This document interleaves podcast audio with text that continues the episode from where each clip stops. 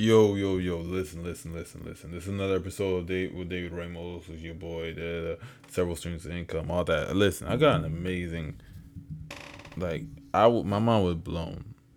Like really was.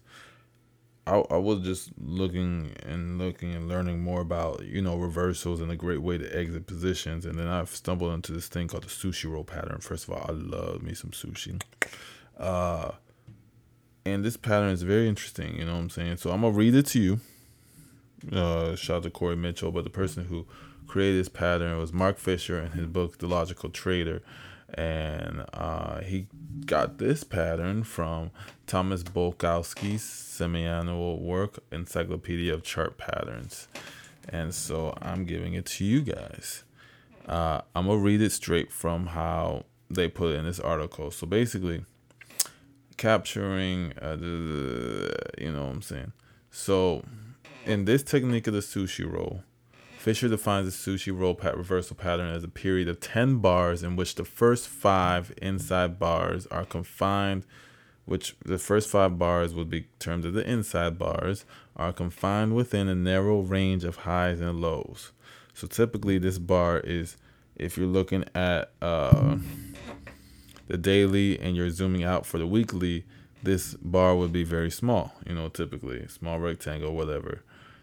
And then the second five, the, the second weekly bar would engulf the first five with both a higher high and a lower low.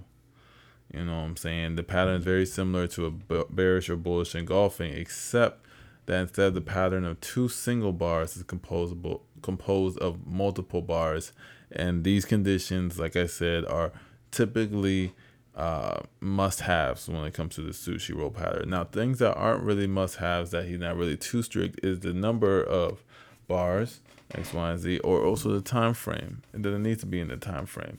But what I have seen, I'm gonna put this into my arsenal, looking at big indexes, one, it works. Two, it works even better with RSI, relative strength index. When that is used, this kind of gets just stronger overall because you're able to see the RSI divergences, and the RSI divergences are definitely there when it comes into the overall trend. Now, I suggest people use this for their favorite long term stocks to be able to profit. I'm gonna look into Zoom, Peloton, but I'm pretty much guaranteeing you that this happened with Zoom and Peloton. And for a lot of people who have long term stocks, I'm going back into long term swings and all that type of stuff.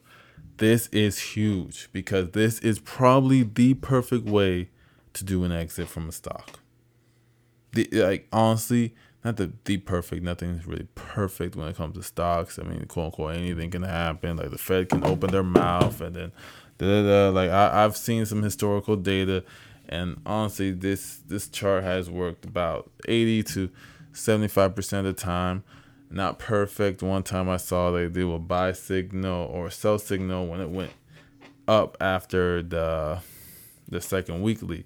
But I mean, things happen, and it's important for you to look at context with this, so that way you can find and be like, oh, I need a confirmation for this one because this happened this week. It's huge. Everything is context is everything. You know what I'm saying? But I do think the sushi roll pattern is the best way to time your exits.